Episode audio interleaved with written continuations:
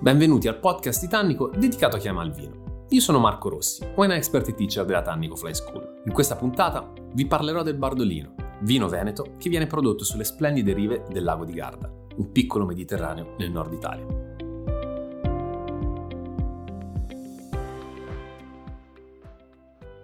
I trend, le mode, i gusti delle persone cambiano nel tempo, anche se è quasi un, un, ciclo, quindi oggi viviamo proprio un ritorno a quelli che erano i vini di un tempo, ma soprattutto quelli che sono i vitigni autoctoni per eccellenza. Il Veneto non fa eccezione. Oggi andiamo verso vini più scarichi, più leggeri, più beverini, più spensierati. Ci sono territori che sono naturalmente vocati per questa tipologia di, di vino. È il caso dei vini del lago, se parliamo di quelli a bacca rossa, anche se poi quelli a bacca, i vini ottenuti invece da vitigni a bacca bianca, vediamo che tendono a essere leggermente più, più larghi. Però se guardiamo in Veneto e ci focalizziamo sulla zona del lago di Garda, troviamo delle denominazioni molto interessanti, che hanno un po' sofferto sul finire del secolo scorso, ma che con il nuovo secolo, soprattutto nel, nell'ultimo decennio e nell'ultimo lustro, si sono saputi più che reinventare, riproporre.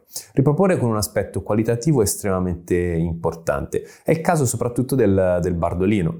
Bardolino è uno dei vini più antichi e di successo in realtà di questa regione. Siamo nella zona che va dal lago di Garda fino al Monte Baldo, un territorio non così grande ma caratterizzato da quello che è una sorta di anfiteatro morenico, quindi le ere glaciali, le glaciazioni qui hanno giocato un ruolo importantissimo e fondamentale nell'andare a determinare un suolo che comunque risulta estremamente eterogeneo. Considerate che nel, negli ultimi anni sono state fatte proprio delle azioni per cercare di comprendere fino in fondo quelle che erano le del, potenzialità del territorio ed è stato fatto con un'analisi propria dei suoli. Sono stati trovati tra i 65 e i 70 suoli differenti nell'area del Bardolino, quindi un, un'infinità per un'area che non è così grande. Questo ancora ci fa capire che forse la denominazione non ha espresso fino in fondo quello che appunto sono le proprie potenzialità, anche se sono state individuate dal 2018 tre sottozone una che è la Rocca, l'altra che è Somma Campagna e poi appunto Montebaldo spostandoci un po' più lontano dal, dal lago. Qua ovviamente le, le altitudini vanno a crescere man mano che ci spostiamo dal lago stesso questo è un territorio, tra l'altro, che in epoca eh, antica era una selva paludosa.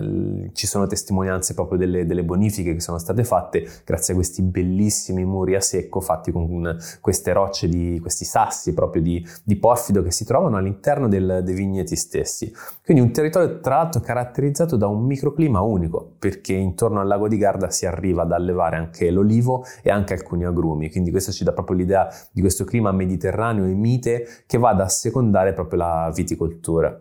Qui dato che comunque siamo alle porte di Verona, non siamo molto lontani, i vitigni principali della denominazione sono proprio quelli classici. Quindi partiamo dalla Corvina Veronese che gioca un ruolo fondamentale per andare a definire sia la versione in rosso che poi il famosissimo Bardolino Chiaretto, quindi il, il suo rosato, che può arrivare fino al 95%. Il restante 5%, quando appunto andiamo a sfruttare la sua totalità, quindi il 95%, di solito è dedicata alla rondinella.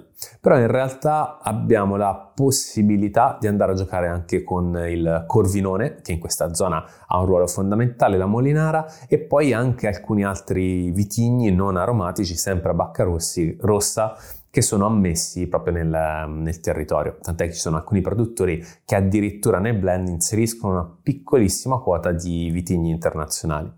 Ad ogni modo questo è un territorio che fino agli anni 60 ha regalato grande successo al, al Veneto, forse è stato uno dei territori più consistenti. Il Bardolino veniva definito da Luigi Veronelli come un vino simpatico.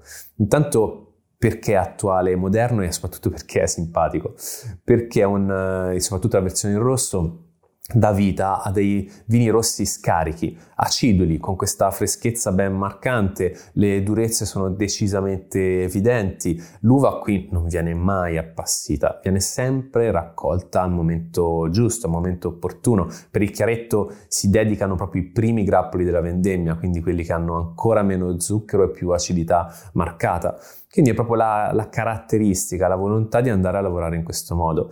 Però con gli anni 60 e gli anni 70 l'affermarsi di un certo tipo di, di vino, anche negli anni 80, quindi se pensiamo all'Italia rappresentata dai Super Tuscan oppure dai Barolo Boys, quindi vini di muscolo, concentrati, il mercato americano che voleva necessariamente dei vini che richiamassero un po' lo stile californiano, nasce anche il cosiddetto bardolino extra, quindi era un bardolino un po' snaturato, più, più carico di, di colori, di profumo, ma non è proprio la caratteristica propria del, del bardolino. Bardolino in versione rossa è un rosso quotidiano che guadagna di complessità quando andiamo a lavorare sulle so- tre sottozone che sono state individuate, ma guadagna di complessità anche quando facciamo dei rapidi passaggi in legno, perché per caratteristiche non è proprio il vino che deve o che ha bisogno di fare appunto dei passaggi in legno così prolungati.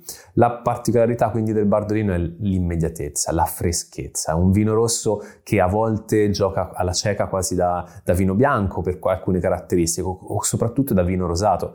Il chiaretto è la naturale evoluzione di questo vino, perché basta guardare proprio il bardolino nella sua colorazione e lo vediamo che già di partenza è un rosso estremamente scarico, quindi proprio la, la parte colorante del, dell'uva qui non è preponderante, ma anche i profumi sono sempre molto gradevoli, stiamo parlando di una, di una ciliegia, stiamo parlando di un lampone che poi chiaramente nella versione chiaretto vengono estremizzati, quindi la parte di frutta fresca vira anche un po' verso l'agrumato. La complessità non è mai il suo aspetto principale, anche se nella versione in rosso, con un po' di passaggio in legno di qualche mese, troviamo anche delle note un po' di, di vaniglia, ovviamente. Mentre se andiamo sul rosato, a chi è più attento può saltare al naso la classica nota di clorofilla.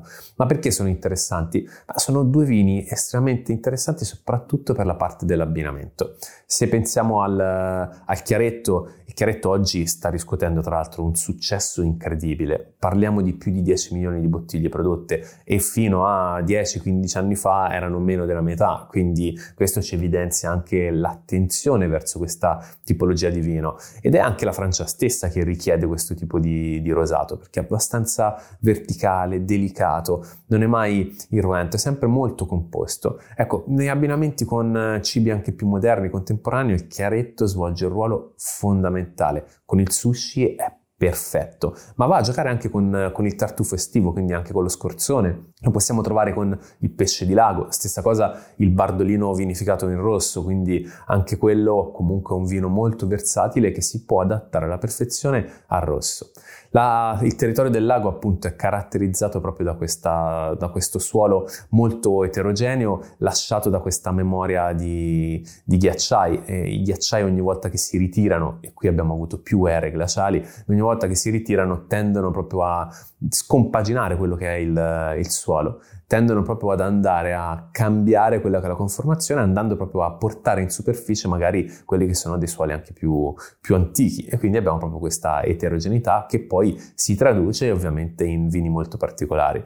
Una delle aziende che a me piace molto sempre ricordare per il lavoro fatto soprattutto sul, sul chiaretto che si chiama Corde Rosa è Vigne di San Pietro. Vigne di San Pietro siamo nella sottozona di Somma Campagna, proprio nella vigna si chiama San Pietro e lui è la, l'artefice Carlo Nerozzi in realtà architetto, imprenditore, visionario, che è accompagnato da un suo amico tecnico, professionista, poi ha continuato quello che era stato il lavoro por- creato dalla famiglia, quindi dai suoi genitori che avevano deciso proprio di dedicarsi alla vita di campagna.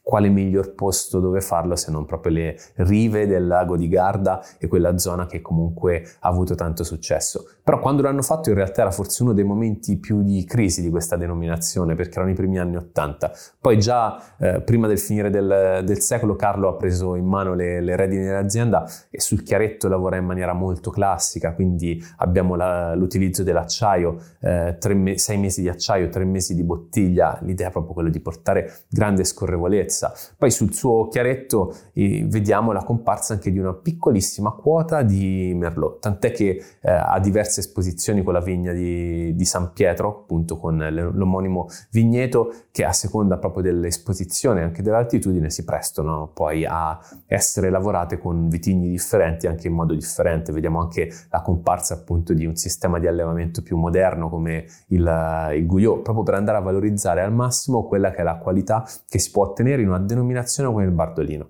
Quindi una denominazione antichissima perché ha proprio ripreso il, i confini di quello che erano il territorio storico evocato, che però oggi ha un appeal e un sapore completamente nuovo. Si fa vino come un tempo, ma con le conoscenze tecniche moderne e contemporanee, quindi non si cerca di scimmiottare quelle che sono proprio le caratteristiche del territorio, quelle che sono le caratteristiche tradizionali del vino, ma lo si fa con una consapevolezza, con una tecnica, con un'attenzione che ovviamente in passato mancavano. Quindi il Bardolino in generale come denominazione, sia sulla versione chiaretto, dove continua ancora lo studio ovviamente di zonazione, di aree per cercare di portare proprio la massima qualità, che con Bardolino Rosso, stesso discorso, abbiamo dei vini che sono moderni, contemporanei, più esili, sicuramente rispetto ai vicini Amarone, ai vicini Recioto, ai vicini Ripasso, ma molto molto attuali.